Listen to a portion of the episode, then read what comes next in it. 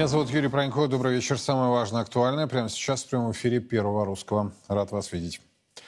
Председатель Совета Федерации России Валентина Матвиенко назвала ошибкой законодателей резкую реакцию общества на закон об электронных повестках и реестре военнообязанных. Реакцию граждан на закон госпожа Матвиенко оценила, цитата, как нездоровый ажиотаж и предположила, что законодателям следовало лучше его разъяснить. К этой теме чуть позже мы обязательно вернемся в нашем эфире. Однако, если разложить день хронологически, то он начался с заявления главы Российского Центробанка Эльвиры Набиулиной, которая проводит серию встреч и консультаций в стенах российского парламента перед своим отчетом. Отчет назначен на 20 апреля. Начнем с валютного контроля и оттока капитала. Мы действительно применили такие радикальные антикризисные меры. Это и регуляторные послабления, кроме ставки а, ключевой и кроме валютных ограничений. Но антикризисные меры – это такое мощное лекарство. И как у мощного лекарства у него есть побочные а, эффекты. Поэтому принимать его надо прекращать, как только пациент может справиться без него. Иначе эти побочные эффекты сведут на нет э, все положительное. И ровно так мы действовали. Меры валютного контроля мы начали смягчать э, как только ситуация немного успокоилась. Полностью убрать их невозможно, но многие депутаты нас спрашивали э, на рабочих группах, не беспокоит ли нас отток капитала в этих условиях, когда мы ослабили эти валютные ограничения. Э, если вот посмотреть на цифры сальдо финансового счета, все их называют, я бы хотела обратить внимание, что это не отток капитала, это не деньги, потерянные для российской экономики, э, это все-таки прежде всего заметная часть там, валюты, которую наши компании, граждане держат за рубежом, в том числе для покупки импорта, для обслуживания внешнеэкономических операций, потому что оплачивать импорт э, с российских счетов э, есть сложности с международными расчетами, и значительная часть этих средств идет именно на оплату так необходимого в стране импорта. Поэтому, на наш взгляд, валютный контроль, он должен защищать от санкционного давления, но одновременно как можно меньше мешать внешнеэкономической деятельности и к такому такому балансу мы и стремимся.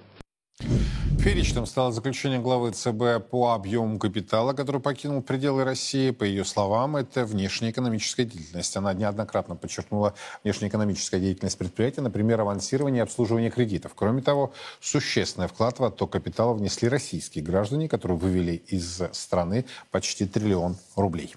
Есть разные составляющие.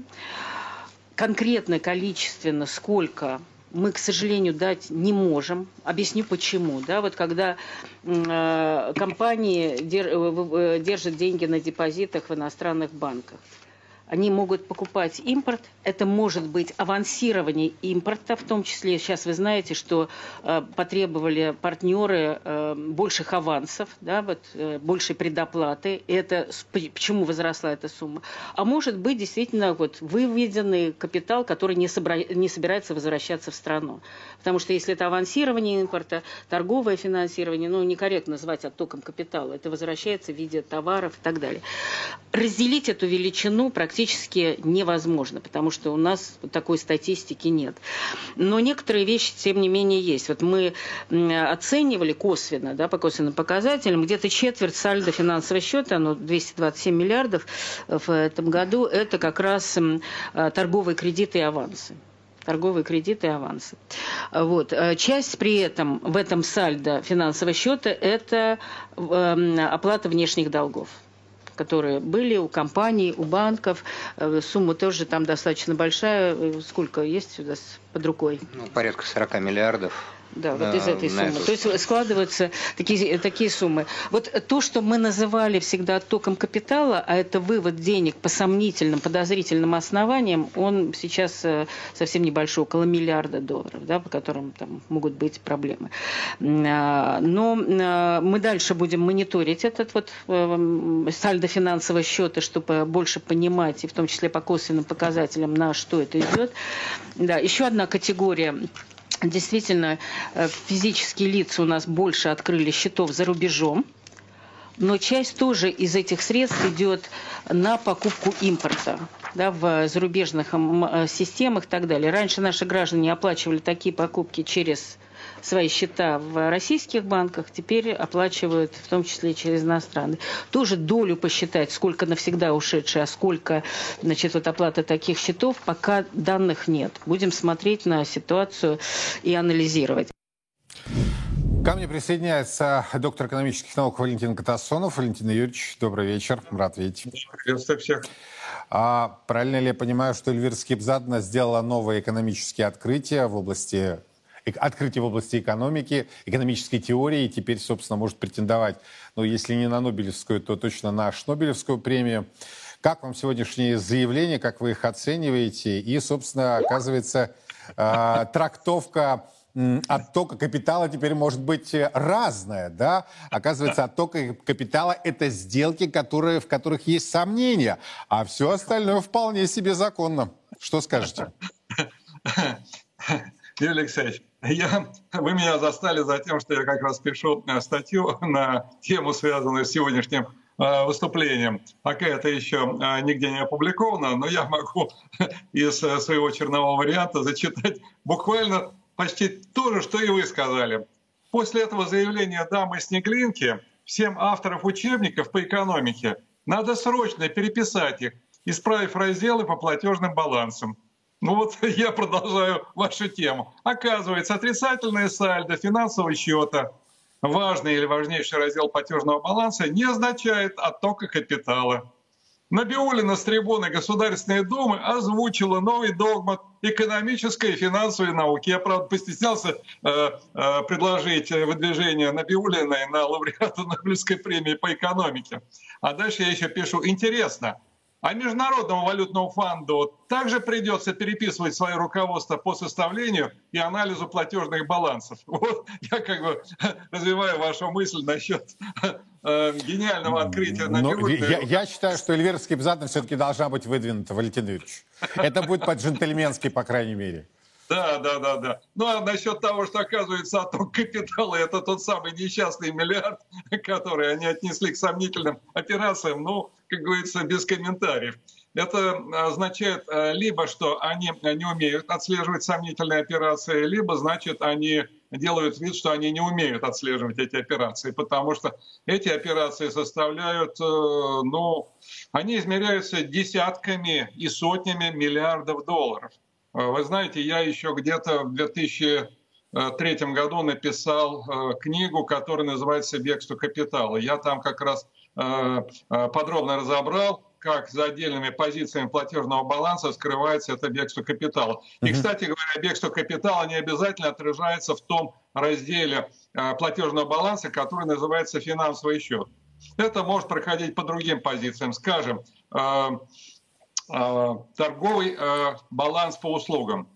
Э, торговый баланс по услугам, ну, значительная часть так называемых импортных услуг – это просто способ перекачки денег за границу. Это вроде как позиция текущего счета платежного баланса, но через текущий счет тоже утекает очень и очень много денег. Так что я не хотел бы сейчас погружать аудиторию в эти тонкости финансового анализа, но я хочу сказать, что а, конечно, да, и вы знаете, конечно, меня умилила эта ее фраза насчет э, того, что, значит, э, деньги-то, которые от экспорта там оседают за границей, это, оказывается, валюта, предназначенная для импорта. Для импорта. Вы знаете, я ведь э, регулярно каждый год считаю чистый отток финансовых ресурсов – не только по позиции финансовый счет, но и по другим статьям платежного баланса.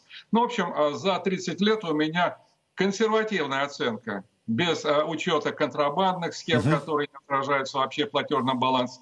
2 триллиона долларов. Это значит 2 триллиона долларов – это те деньги, которые осели за границей и которые якобы предназначены для оплаты российского импорта.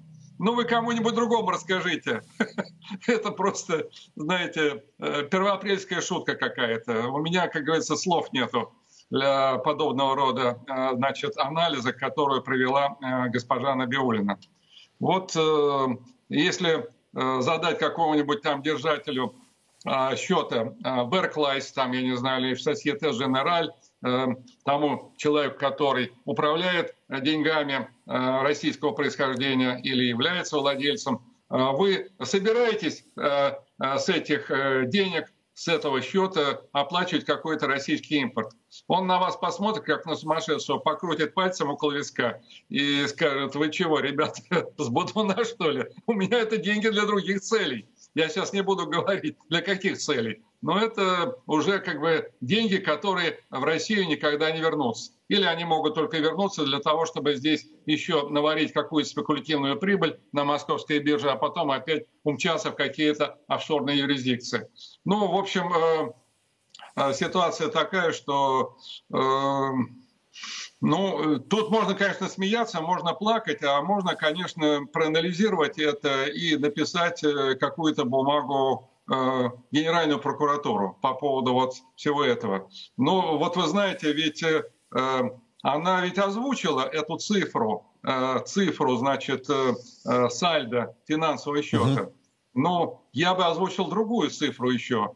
Это вообще цифра запредельная. Значит, положительная сальдо баланса торговли товарами по итогам года составила 308 миллиардов долларов.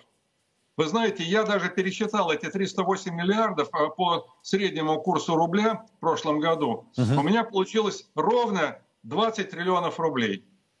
А если сопоставить эти 20 триллионов рублей с э, значит, э, э, доходной частью бюджета, то получается примерно три четверти доходной части бюджета. И мы э, все пытаемся искать какие-то копейки для того, чтобы, значит, э, покрыть какие-то расходы, закрыть какую-то дыру э, в бюджете. А, собственно, почти целый бюджет уходит каждый год. Ну, конечно, прошлый год был рекордным. Такого сальда ни по торговому балансу, ни по финансовому ситуация, не было согласен, вообще да. ни разу за 30 угу. лет. То есть это, в общем, что-то совершенно запредельное. И главное, что все это ушло. И ушло это в тот год, когда Россия, собственно говоря, начала специальную военную операцию, и когда особенно э, существовала и существует острая потребность финансовых ресурсов для экономической мобилизации. Вот. Ну, вот, кстати, ну, я должен а... сказать, что э, конечно, не только госпожа Набиулина а, значит, отстаивает э, вот эту валютную либерализацию, э, этим же занимается и Минфин, Э, вот э, э, там значит, недавно замминистра финансов сказал о том, что мы твердо стоим на позиции, что мы не будем требовать значит, возвращения валютной выручки в Россию и не будем требовать обязательной продажи. Но они это объясняют тем, что не надо мешать внешнеэкономической деятельности. Вы же заметили, они да, теперь это вы... как мантру произносят. Они затронули очень серьезный вопрос. Дело в том, что за 30 лет у России а, было хроническое превышение экспорта над импортом. Вот а, это активная сальдо платежного баланса, это та дельта, а, которая и оседает за границей. И вот я говорю, эта дельта, если ее просуммировать по минимуму, по минимальным, так сказать, консервативным оценкам, получается, осела за границей 2 триллиона долларов. Вот это самая дельта. Это значит, э, порождает вопрос, почему у нас такая несбалансированная а, торговля? А ведь э, когда-то у нас в Советском Союзе было Министерство внешней торговли, я даже некоторое время работал в этом ведомстве, и э, я могу ответственно сказать, что у Советского Союза торговля была абсолютно сбалансированная. А, почти вот как бухгалтерский а, баланс, все сходилось, экспорт с импортом. Значит, а, потом было Министерство внешнеэкономических связей первые годы Российской Федерации. Правда, уже было непонятно, как это министерство могло управлять внешней торговлей. Сергей Юрьевич Глазев мне рассказывал, насколько это было сложно и вообще невозможно. А потом это министерство вообще упразднили, значит, придали эту функцию Министерству экономического развития, потом передали эту функцию а, в Минпром. А, короче говоря, сегодня внешней торговлей никто не занимается, ею никто не управляет. Если говорить серьезно, то нам нужно не просто управление внешней торговлей, нам нужно не просто обеспечение балансировки экспорта и импорта, нам нужна государственная монополия внешней торговли. Пожалуйста, пусть будет частный бизнес в Российской Федерации. но частный бизнес должен действовать только через шлюзы. Шлюзы – это специальные государственные организации, которые профессионально выполняют операции по экспорту и импорту. Мало того, что это профессиональные организации, это еще и организации, в которые люди набираются по особо тщательному набору. То есть э, я же могу вам рассказать, как отбирали э, людей для работы в торгпредствах, э, скажем, в Совзагранбанках, кстати говоря, а если оседала какая-то экспортная выручка Советского Союза, то она оседала на счетах Совзагранбанков. Но самый крупный это был Московский народный банк в Лондоне, uh-huh. которым руководил Геращенко. Вот. Были и другие банки. Хандельсбанк, э, э, Восток, это в Швейцарии, в Сингапуре были такие банки. Там был очень узкий круг людей, которые проходили тройную проверку и э, они, собственно говоря, и осуществляли э, все эти платежи э, по импорту. А сегодня Сегодня это невозможно контролировать, абсолютно невозможно. Ну, Поэтому... потому, потому что другой принцип подбора кадров. Не да, профессионализм, да, да, не эффективность, а ответ, правильный ответ на вопрос «ты чей?». То есть вот от ответа на этот вопрос зависит дальнейшая судьба. Э, да. любого, кто претендует. Валентин Ильич, ну вот вы сказали по поводу, по поводу того, что они э, смотрят по сторонам, пытаются как-то наполнить в том числе э, госбюджет. Мы же с вами видели вот эти цифры, да, в 2,5 триллиона а, по дефициту по началу года. Но излюбленное их занятие – это девальвация. Вот девальвация, да, да. да, то есть это самое любимое. Кстати, сегодня Силуанову 60 лет, у него юбилей, у министра финансов России. А, э, круглая дата. А, Но ну, вернемся да. к Набиульной. По словам... К сожалению, еще такая дата, которая не становится основанием для отправки его на пенсию. А хотелось бы. После реформы, да. А, вернемся к Эльвире Скибзадне. По словам главы ЦБ, э, курс рубля остается плавающим. Но Стабилизация деле, валютного это... курса э, способствовала восстановлению импорта, который из-за санкций и логистических разрывов очень пострадал в начале весны. И, кстати, само укрепление курса весной, которое было после сильного ослабления, оно как раз было связано во многом со слабым импортом. Импортеры еще тогда не наладили каналы доставки, не нашли новых поставщиков, и спрос на валюту с их стороны был слабым. Поэтому курс укреплялся. А, но подчеркну, что мы только стабилизировали рынок, мы не вели курс каким-то конкретным значением. Курс рубля остается плавающим, он балансирует интересы импортеров, экспортеров, и как раз ситуация с укреплением курса, потом с его некоторым ослаблением, связана с тем, как экономика сама ищет этот баланс. Валентин Юрьевич, если посмотреть на торговый терминал, то в течение второй половины дня а, пара е, рубль-евро торговалась на уровне за 90, а, то есть пробили даже отметку вверх а, этот а, уровень. Сейчас 89,95, ну то есть балансировка идет в районе 90 по евро и в районе 92 по доллару. Означает ли это, что они вновь занялись своим излюбленным методом пополнения казны девальвации за счет, собственно, населения – а, и бизнеса за счет тех ну, накоплений, которые есть? Выгодно, потому что экспортеры э, часть все-таки валютной выручки возвращают, конвертируют в рубли, и им надо побольше рублей. Так что это э, спекуляции, валютные спекуляции. Я бы сейчас даже обратил внимание не на то, на что обращают большинство внимания аналитики, а я обратил внимание на правовую, юридическую сторону вопроса. Дело в том, что Конституция Российской Федерации Э, статья 75 записана, что основная задача э, Банка России – это защита рубля и обеспечение его устойчивости. А обеспечение устойчивости предполагает, значит, э, не допущение каких-то колебаний покупательной способности на внутреннем рынке и колебаний валютного курса. Напомню, что Набиулина пришла на Неглинку в июне 2013 года. Вот будет уже 10 лет круглая дата, такая черная круглая дата. Вот, э, что она сразу стала говорить? Э, мы э, будем таргетировать инфляцию. Мы не будем заниматься валютным курсом. Это ведь фактически она озвучивает положение Вашингтонского консенсуса.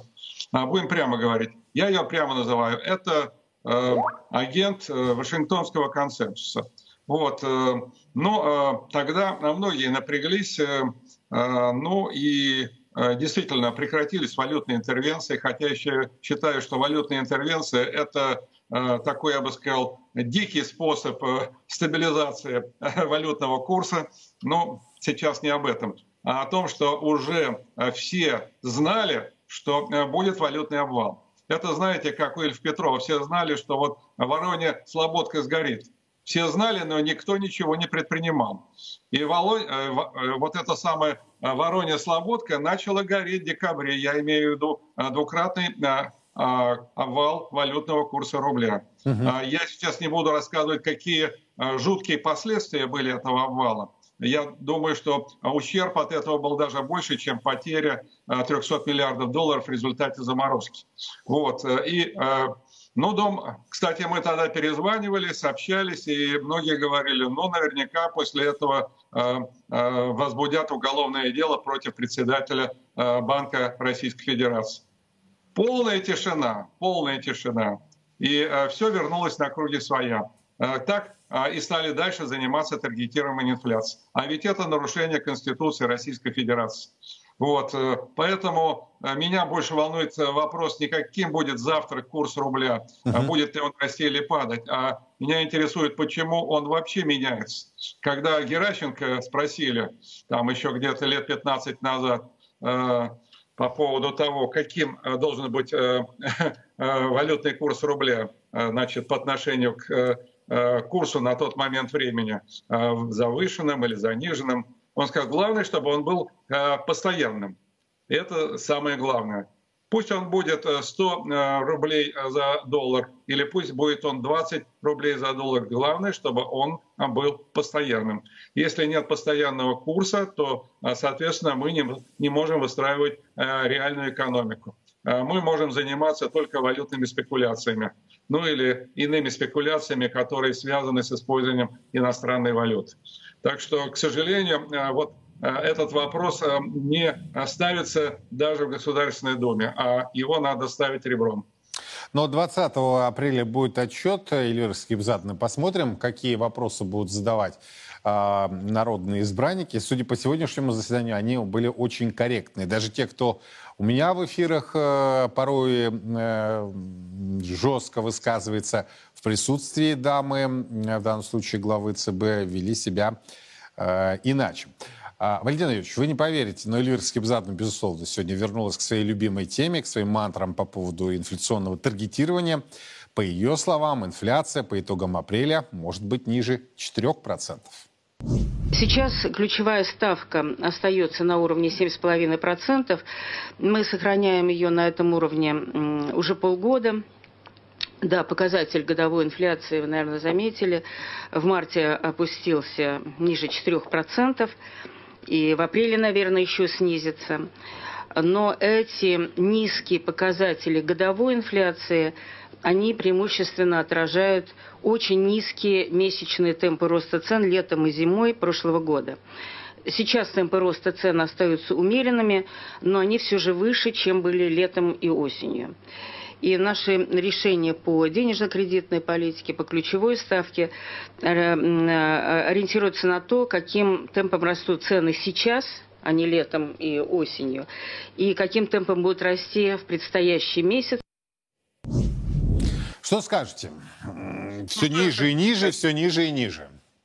Ну, 10 лет одни и те же мантры. Ну, ничего, абсолютно. Я думаю, что СВО и вот э, необъявленная война коллективного Запада против России э, все-таки приведут в чувство э, чиновников, особенно чиновников денежно кредитной сферы, экономического блока, но вот они все те же самые мантры продолжают петь. Как в свое время сказал Э, Джордж Сорос, э, музыка уже не играет, а они все еще продолжают танцевать.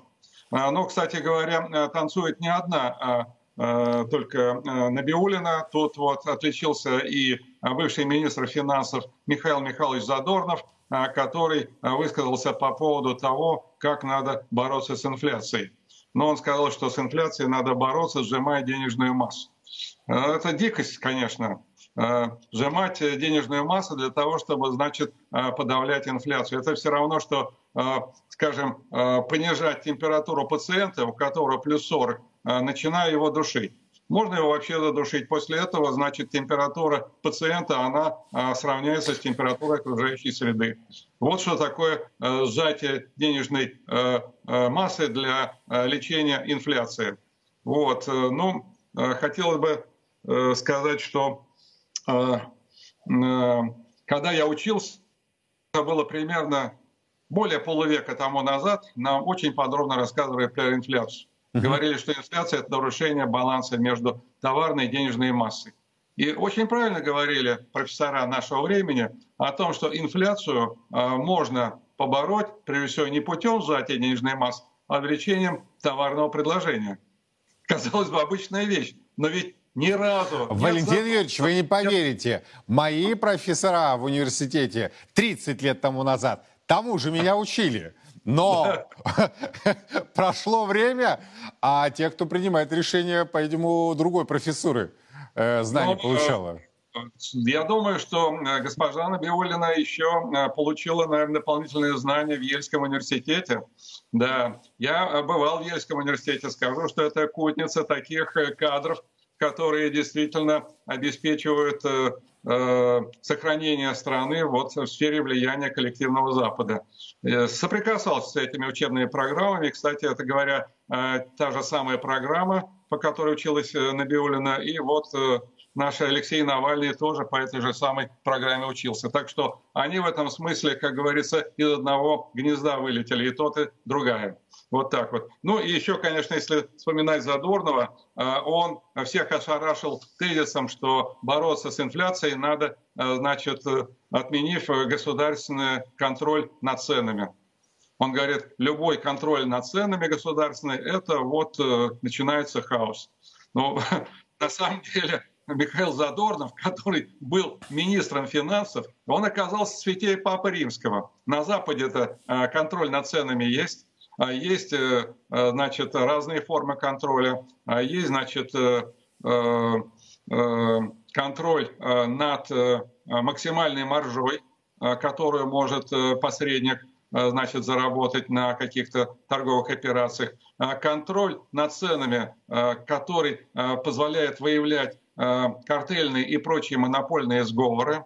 Наконец, есть управление ценами через увеличение, скажем, предложения а, товара на рынке а, путем импорта или из резервов, или стимулируя... Этим очень активно пользуются Соединенные Штаты. Достаточно конечно, посмотреть конечно. на те решения, которые принимает администрация Байдена. Я просто э, вижу, что сейчас э, эти ребята, они как-то так оживились, они поняли, что... Да, да, да, сто процентов, я с вами согласен. И неспроста и Костин опубликовал статью по поводу необходимости новой ну, массовой ну, приватизации. это еще одна бомба такая, да, да, я не комментирую, потому что думаю, что вы наверняка уже обсудили эту позорную сенсацию, да, Костина, да. Ну, так что они оживились. Видимо, дана какая-то команда оттуда, и они сейчас начинают землю носом рыть. Это пятая колонна в чистом виде.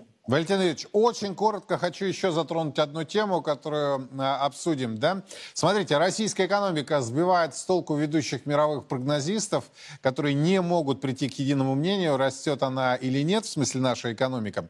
Вот семь прогнозов по ВВП России в 2023, которые собрала э, издание Wall Street Journal. JP Morgan говорит, Россия, российская экономика вырастет на 1%, Всемирный банк говорит на э, минус 0,2%, кстати, МВФ плюс 0,7, Морган Стэнли минус 0,6, ЦБ, кстати, России минус 1,1, Goldman Sachs минус 1,3, ОСР минус 2,5. Что скажете, настолько мы стали большой загадкой, э, что сами не понимаем и окружающие, то ли мы растем, то ли падаем?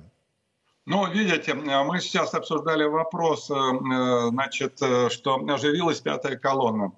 Да, сказать, э, чем закончится противостояние здоровых сил в России и вот э, этой пятой колонны невозможно. Я думаю, что э, вот эти зарубежные прогнозисты, они тоже учитывают этот фактор неопределенности, поэтому и разброс прогнозов такой высокий. высокий разброс прогнозов. Я должен сказать, что вообще-то вот показатели доли России в мировом ВВП они неуклонно снижаются. Э, где-то э, в 1992 году э, Международный валютный фонд впервые посчитал долю России в мировом ВВП, естественно, по паритету покупательной способности, получилось без малого 5%. Там что-то 4 и 78 сотых, вот так. Могу немножко ошибиться, но округленно почти 5%. Значит, в 2021 году было немножко более 3%. Вот. Ну а в 2022 году значение этого показателя упало до 2,74%. А, вот. Так что э, это... Неужели никто не задумается, почему мы так э, просели э, почему мы так исчезаем в мировой экономике, значит, какие-то ошибки серьезные, какие-то сбои в экономическом механизме. Ну, все прекрасно мы понимаем, что а, сбой заключается в том, что а, российская экономика с самого начала была запрограммирована вот на эту неолиберальную так называемую рыночную модель экономики. Вот. Э, и если мы а, не откажемся от нее, а на сегодняшний день я не вижу никаких признаков, что мы от нее отказываемся, а есть какие-то, так будем говорить, меры, которые я бы назвал заплатками. Заплатками, но машина-то разваливается, да, там можно починить одно колесо, можно починить там карбюратор, можно еще что-то. Но машину надо менять, полностью машину менять. Или подвергнуть ее коренной реконструкции, капитальный ремонт. А у нас косметические ремонты. Согласен, да, порой и косметического нет. Валентин Ильич, спасибо а, большое, а... что нашли время и приняли участие в нашем вечернем эфире. Доктор экономических наук Валентин Катасонов был у нас на прямой связи. Однако вернемся к заявлениям, к сегодняшним заявлениям главы Российского Центробанка, отвечая на вопрос бывшего главы Минтруда и Пенсионного фонда, а ныне главы, вы не поверите, профильного экономического комитета парламента страны господина Топилина по поводу привлечения населения страны как потенциальных инвесторов, госпожа Набиулина отметила, что, цитата, «нужно иметь подушку сбережений, чтобы заниматься подобными операциями». Как вы видите, какие меры надо предпринимать, чтобы граждане все-таки действительно э, стали таким нормальным потенциальным инвестором э, и какие здесь шаги конкретные предполагаете принять? прежде чем инвестировать, выходить на рынок, да, нужно иметь и подушку сбережений, потому что иногда часто люди последнее свое вкладывают в рынок, потом страдают, а инвестиции – это всегда все-таки риск, да, сбережения у нас, э, э, там работает система страхования вкладов и так далее. Но, э, тем не менее, у людей должен быть выбор, к чему, куда вкладывать. Мы видим, что люди, несмотря на сложности прошлого года, открывают брокерские счета, готовы инвестировать. Наша задача защитить неквалифицированного инвестора здесь. Но вы абсолютно правы, удлинить сбережения граждан, чтобы они стали инвестиционным ресурсом. Поэтому программа программы долгосрочных сбережений, которые сейчас обсуждаются, это, конечно, вот такой механизм, который позволит э, людям, э, денег, э, деньгам граждан работать на экономику, на эти проекты. Вот. И нам, конечно, нужно стимулировать и то, чтобы банки депозиты привлекали на более долгосрочные сроки, на более долгие сроки для того, чтобы это было и ресурсом и стимулом для э, долгосрочного кредитования. Я, честно говоря, опешил, когда услышал этот комментарий э, на вот этот умилительный вопрос господина Топилина, который запорол пенсионную реформу, да, то есть длинные инвестиционные деньги, это страховые пенсионные. А, он стал главой парламентского комитета по экономической политике, запорол пенсионную реформу, запорол длинные деньги. Дальше глава ЦБ, который периодически, да, с завидной периодичностью девальвирует российский рубль наряду, э, в паре с юбиляром Силуановым, которому исполнилось сегодня 60 лет. Да? И после этого они говорят, слушайте, да, значит, надо удлинить сбережения граждан, чтобы они стали инвестиционным ресурсом долгосрочные сбережения. Программа, оказывается, у нас обсуждается программа долгосрочных сбережений. Слушайте, кто на какой планете находится и кто что курит. Я вот ничего вообще не курю. Насколько я знаю, Набиулина тоже вроде не курит. Но вот эти ответы, это, э, Атопилин курит, это я тоже знаю. А, по крайней мере, раньше курил. У меня возникает вопрос.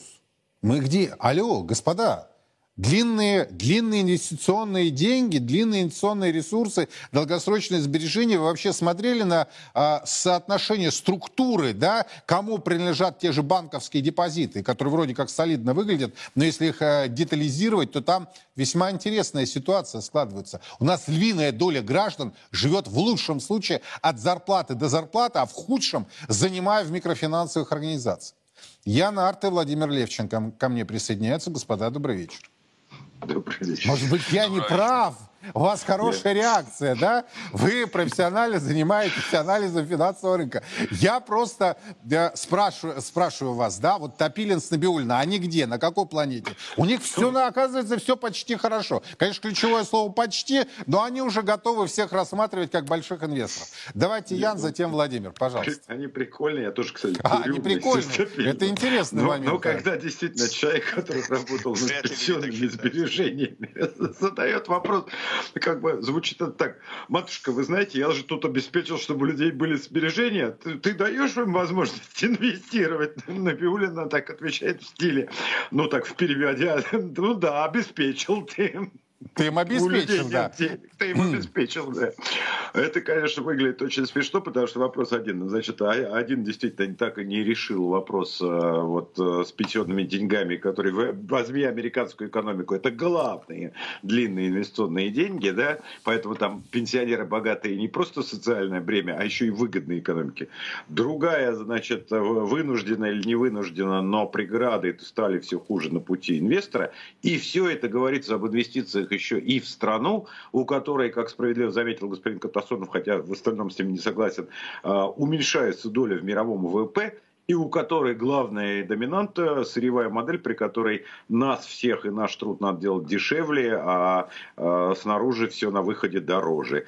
И вот человек, а, который не обеспечил стабильность э, сбережений, спрашивает у человека, который не обеспечил нормальные правила игры рынка сбережений, Инвестируют ли россияне в страну, в которой нет смысла инвестировать ввиду того, что ее экономическая модель противоречит инвестициям, и еще в которой валюта постоянно девальвируется, чтобы соответствовать вот этой модели. Дорогие продажи, дешевый труд. Ну, ответ выглядит нецензурно. Ну, а, ну, вы, вы, вы, Ян, молодец. Вы остались а, в зоне а русского я литературного. перекидываю, может, он не а, не, не, не, не, не, не. Я, я Владимира тоже знаю очень давно, он культурный человек.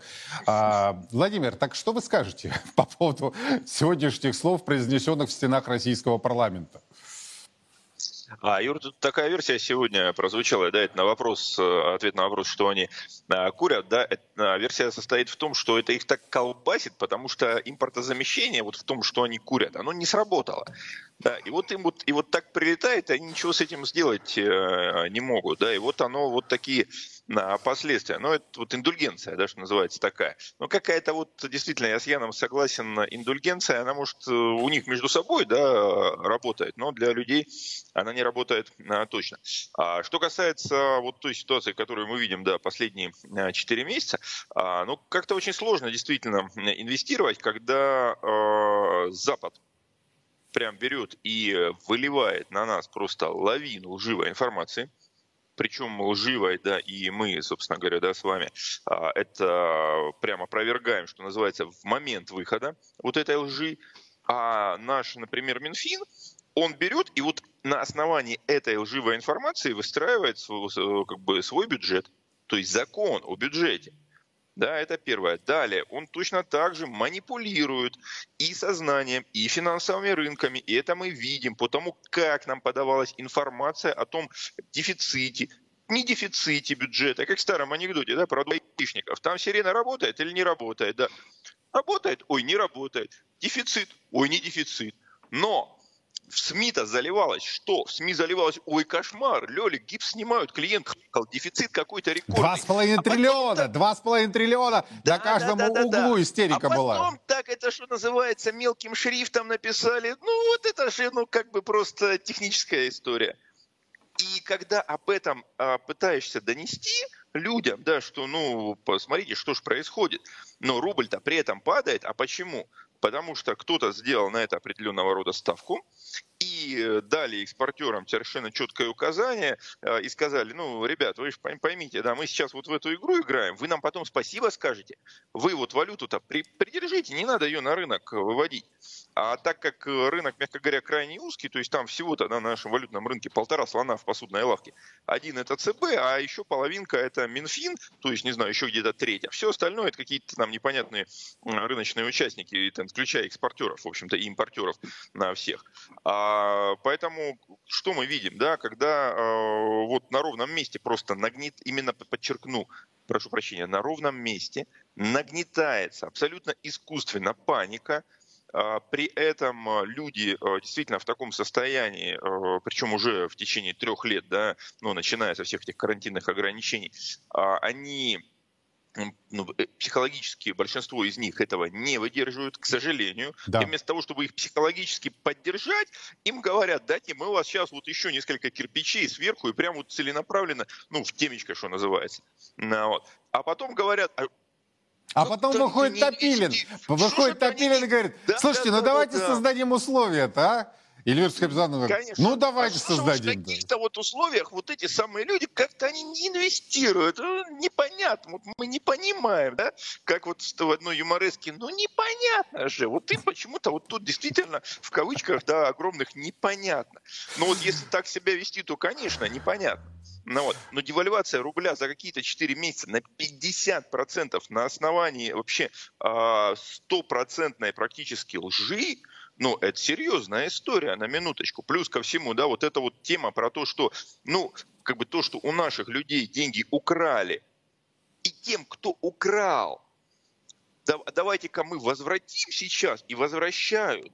Чего только стоит, да, вот этот вот процесс э, ну, возврата активов э, для э, нерезидентов, которые там ну, кем-то куплены и заводятся сюда – Почему? Я, я же еще в марте месяце прошлого года говорил, что нужно вообще закрыть этот процесс, и те, у кого там, если это были русские резиденты, ну, резидент, люди с российским резидентством, то, соответственно, все просто там закрыли, здесь получили. Все. Но опять же, жадность плюс ко всему.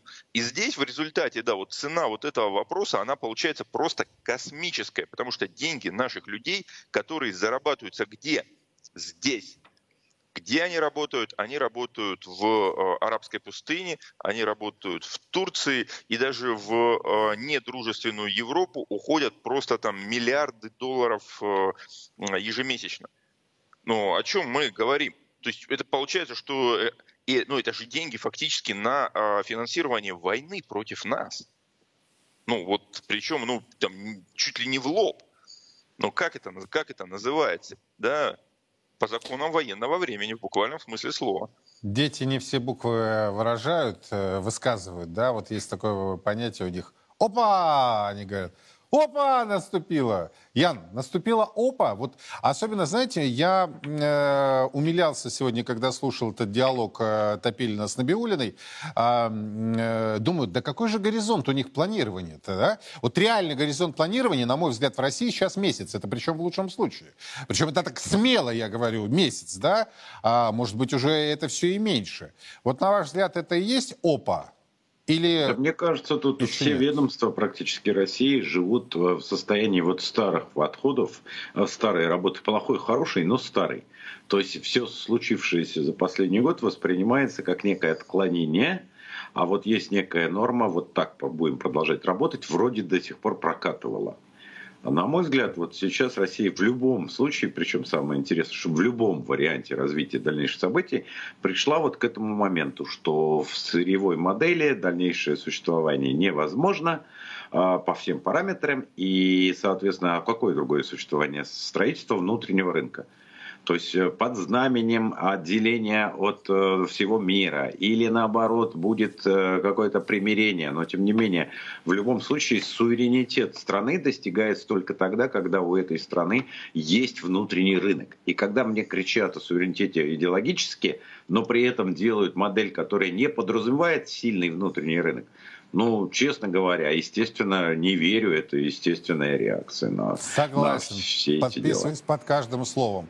А, не бывает так, что был дядя Сэм, а, стал он плохой, да, теперь дядя Си, вроде он теперь хороший, да, но только на самом деле ничего не изменилось, по сути и, своей. И более того, Юрий, я бы добавил совсем грубо и зримо, вот так скажем только так. в, зоне если литературного. Да, в зоне литературного. Если сравнить только у тех стран большие и мощные авианосцы, у которых большие и мощные пенсионные системы. Как-то вот это совпадает, хотя кто-то может сказать, а, а не, а связь? не яхты, а не, не размеры яхт у олигархов. Спасибо Совершенно большое. Янарт Владимир Левченко. Немножко ускоримся. Были у нас на прямой связи. Еще одна, ну, пожалуй, не то, что одна, а самая резонансная тема этих суток. Верхняя палата сегодня одобрила так называемый закон об электронных повестках. Однако во время его представления в палате председатель Совета Федерации России Валентина Матвиенко, цитата, назвала ошибкой законодателей резкую реакцию общества на закон об электронных повестках и реестре военнообязанных. Законом также предусмотрен досудебный порядок обжалования гражданами решений о введении обеспечительных мер и решений призывных комиссий со сроком рассмотрения жалоб в течение пяти дней. Комитет Совета Федерации по обороне считает необходимым, предлагает одобрить данный федеральный закон. Спасибо, Владимир Игоревич. Уважаемые коллеги, этот закон вызвал, вы обратили на это внимание, такое очень много бурных комментариев в интернете, такое иногда даже нездоровое, ажиотажное высказывание. Считаю, что главное это наша ошибка законодателей, что мы не сумели до принятия этого закона обеспечить должную информированность наших граждан о содержании этого закона. Поэтому позвольте, я внимательно просмотрела весь интернет и посчитала необходимым дать тоже комментарий. Если мне позволите, я сейчас сделаю. Первое – это то, что закон спонтанный, срочно принятый и так далее. Это не соответствует действительности. Необходимость в нем назрела давно. Предлагаемый законопроектом поправки позволит обеспечить прозрачность процесса воинского учета, снизить нагрузку на сотрудников военкоматов, а также минимизировать очные визиты граждан э, в военкомат. Э, еще раз хочу сказать, что все это надо разъяснять нашим гражданам простым языком, не, не юридическим, не поддаваться, знаете, сейчас на провокации, которые тиражируются, не пугать людей – Э, ну, кому, как не молодым людям, пользоваться новыми электронными э, форматами, порталами, и это будет облегчать им жизнь. То есть кардинально ничего не меняется. Как э, была ответственность гражданина за неявку, так она и остается, но мы просто ее смягчаем, и незаконнопослушные граждане, как что называется, могут и исправиться. А вот как э, сегодня происходящее прокомментировали в Кремле.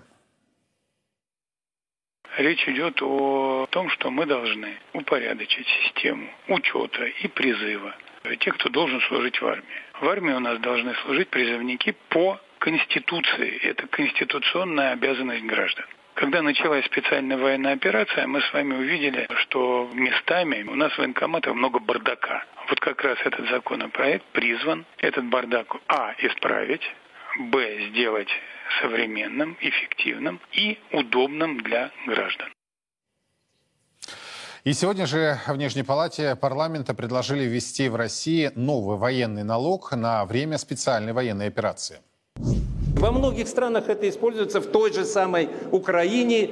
Э, военный налог на время военной операции ввести военный налог. Несколько процентов, 2-3 процента к э, налогу на доходы физических лиц. Это, это что, невозможные какие-то траты и потери? Значит, цепсошная, понятно, вся аудитория, опасаясь принятия такого решения, значит, сейчас опять в очередной раз набросится на меня, значит, с хаем, э, гиканьем и, и, и всяческими такими. Я обращаюсь не к ним, да, не к э, блогерам диванным, я обращаюсь к мужчинам. Больше всего опасений да, о том, что будет мобилизация. Под влиянием всего этого, значит, кто-то бежит, кто-то прячется, поэтому и есть вот какое-то неприятие таких э, законов, которые мы приняли вчера. Так вот, заплатив тысячу, две тысячи в месяц, вот эта многомиллионная наша армия э, военнообязанных и просто находящихся в возрасте, там, скажем, до 40-50 лет мужчин, решит, я считаю, серьезнейшую проблему. Алексей Курин и Олег Нилов э, у нас на прямой связи. Э, господа, добрый вечер. Добрый вечер. Добрый вечер, да. Олег, э, давайте с вас начнем, потому что, слушайте, вы спровоцировали сегодня, по-моему, вторую волну негодования э, после вчерашних решений. Сегодня ваше заявление, после вчерашних решений, сегодня ваше заявление. А можете по сути, потому что то, что я видел, то, что я читал, самое мягкое, это пусть депутаты сами себя облагают дополнительными налогами. Что скажете по сути своего предложения? Ну, э, вы знаете, настоящий мужчина да, призывного возраста, э, точно так не скажет. Да? Тот, который болеет, тот, который помогает сегодня нашим героям, э, участникам СВО, который готов лично там участвовать, но у него есть какие-то другие причины. Да? Большая семья, значит, он работник ВПК, аграрно-промышленного комплекса. Э, но таких таких, если половина, то дай бог. Половина, к сожалению, да, вот э, под э, влиянием вчерашней информации о цифровизации в вопросах мобилизации, призыва, э, конечно, не на шутку опять испугались. Некоторые там грозят собирать чемоданы и опять устроить, э, не знаю, там очереди на границах. Поэтому мое предложение, да, оно касается как раз той, того варианта, чтобы успокоить 30-40 миллионов мужчин призывного возраста в России, которые, ну, действительно, что тут греха таить, переживают, будут они мобилизованы, не будут они мобилизованы. А я считаю, что э, во многих случаях, извините за грубое выражение, из говна, из дерьма пулю не делают. Но устраивать им, знаете, такое вот свободные каникулы, одни воюют, погибают, кровь проливают, а другие по причине того, что они не служили в армии, у них нет военной специальности, они как бы в домике. Таких миллионы. Я не могу сказать как точную цифру, их миллионы. Да, есть люди, которые действительно, может быть, и хотели бы послужить, но э, есть обстоятельства разные, по которым они это не могут сделать. Но есть, я считаю, возможность поддержать прежде всего участников СВО. Вот в этом налоге, который э, составляет считанные проценты от налога на добавленную, налога на доходы физических лиц, но это может быть тысяча рублей, для кого-то две тысячи, ну, для богатых людей это может быть пять тысяч рублей. Вот эти деньги я предлагаю направлять не в Минфин, ни в коем случае. Я буду сам против нет даже в Министерство обороны. Я направляю направлять напрямую участникам СВО и тем добровольцам, которые сегодня есть, но их не устраивают условия обеспечения всем необходимым. Не только пушками, танками, снарядами, но и пресловутыми квадрокоптерами, прицелами ночного видения там и так далее, оптика, переоптика, вот для этого я предлагаю собрать деньги со всех военно обязанных и мужчин призывного возраста, а это будут суммы, ну, минимум 50 миллиардов в месяц, может быть, 100 угу. миллиардов в месяц. И таким образом каждый участник СВО, если брать сегодня примерную цифру 300 тысяч участников СВО, получит 200-300 тысяч рублей целево, адресно для решения проблем обеспечения всем необходимым себя, ну, может быть, в том числе увеличить денежное довольствие, которое сегодня составляет там тоже 200-300 тысяч. Вот в чем идея. Олег, я сейчас, э, у нас просто время ограничено в эфире, но я э, очень жестко тогда сформулирую вопрос. То есть вы предлагаете откупиться? Нет, нет.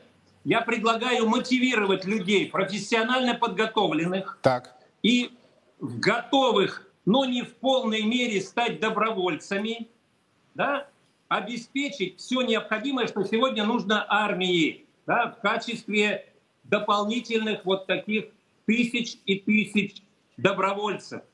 Да, для того, чтобы дать возможность отдохнуть, э, вернуться в отпуск, нашим сотням тысяч мобилизованных и участников СВО, которые год уже воюют. Вы думаете, кто их должен заменить? То есть вариантов два. Либо добровольцы, либо мобилизованные. Поэтому, уважаемые критики, перекритики, да, выбирайте. Либо этот вариант, либо этот. Вот для того, чтобы обеспечить это за бюджетные деньги, но понимаете, год блокад, санкций. Вот, э, к сожалению, да, у бюджета, видимо, ну нет таких средств сегодня, к сожалению, да. Но самое главное, нет вот возможности целево адресно предоставить такую помощь. У нас есть пример, фонд добра. Помните, несколько лет назад богатые люди стали платить на 5% НДФЛ больше. И эти деньги целево идут больным, тяжело больным детям. Вот принцип организации вот сбора и предоставления этих денег я предлагаю аналогично. Я понял, Олег. А, давайте, Алексей, если можно, четко, лаконично свою позицию о всем происходящем. Почему Матвиенко, на ваш взгляд, пришлось произнести сегодня слова об ошибке законодателей? Почему а, столь негативная реакция общества, которую наблюдает а, Валентина Ивановна, да и не только она, но и вы, и мы все? Давайте ваша позиция, Алексей, пожалуйста. Ну, позиция, на мой взгляд, абсолютно ясная. Законопроект был внесен в максимально короткие сроки, абсолютно не проработанный э, ни с заинтересованными лицами, ни даже с депутатами Государственной Думы. Мы получили его за час до рассмотрения.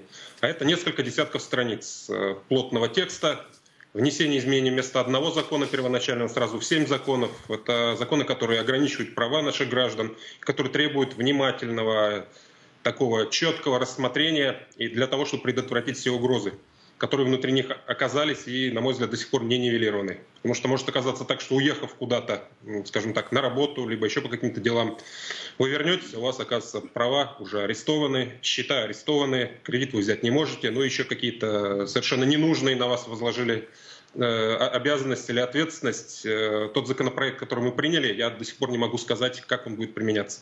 Потому что реестр отдан на откуп правительству, она его будет собирать. Возможно, его соберут к осени, к осеннему призыву, тогда зачем вот э, все это ускоренная процедура, когда за несколько часов и второе чтение, и третьего чтения тоже совершенно не ясно. И повторяю, на многие из тех вопросов, которые сегодня задают, справедливо задают наши граждане, ответов до сих пор мы внятных не получили. Кроме упрощения, цифровизации, там, осовременивания какого-то военкоматов, который, безусловно, нуждается в осовременивании, здесь никто не спорит. Но вот как быть с правами человека, как быть с теми кто не уложится в жесткие рамки, которые там предложены в этом законопроекте, по большому счету до сих пор никто не ответил. Ну, то есть, если я правильно вас слышу, вы ожидаете усложнения жизни наших сами соотечественников? Я не исключаю, что жизнь нашим соотечественникам будет осложнена даже законопослушным. Я не говорю о тех, кто бегает, я не говорю о тех, кто скрывается, а тех, кто вот э, в силу обстоятельств сегодня, а таких немало, не проживает по месту жительства, кто не пользуется госуслугами, кто не может отслеживать там, этот э, реестр, который появится, ну и которые могут в итоге пострадать и быть признаны уклонистами. Олег, очень коротко, согласны с коллегой, нет? Ну, по процедуре, конечно, согласен. Вот видите, я свою идею предложил не даже не в нулевом чтении, а в минус первом. Законопроекта о военном налоге еще нет, но мы его обсуждаем. Вот то же самое нужно было сделать и с этой инициативой. Мы год как имеем вот эту печальную ситуацию в военкоматах, и год почему-то мы не могли ее обсуждать, мы не могли дискутировать, э, но тем не менее, вот я верю в то, что предложенный вариант цифровизации, да, когда все базы будут собраны в реестр, базы МВД, Министерства здравоохранения, просвещения, не знаю, образования, пенсионного фонда, ну, как во многих уже вопросах, да, у нас нет необходимости бегать, собирать справки да, и приносить их военком. Вот идея благая, исполнение, ну, понятно, не, э, недостойное да, для того, чтобы вот действительно так относиться к нашим избирателям. Поэтому, услышав сегодня заявление министра цифрового нашего Максима э, э, Шадаева, да, о том, что к осени, к осени министерство ну, сможет вот, э, реализовать те идеи, которые вчера были озвучены ну, во втором, третьем чтении, в Совете Федерации. Ну, действительно вопрос, а к чему спешили-то, если только к осени все это будет реализовано?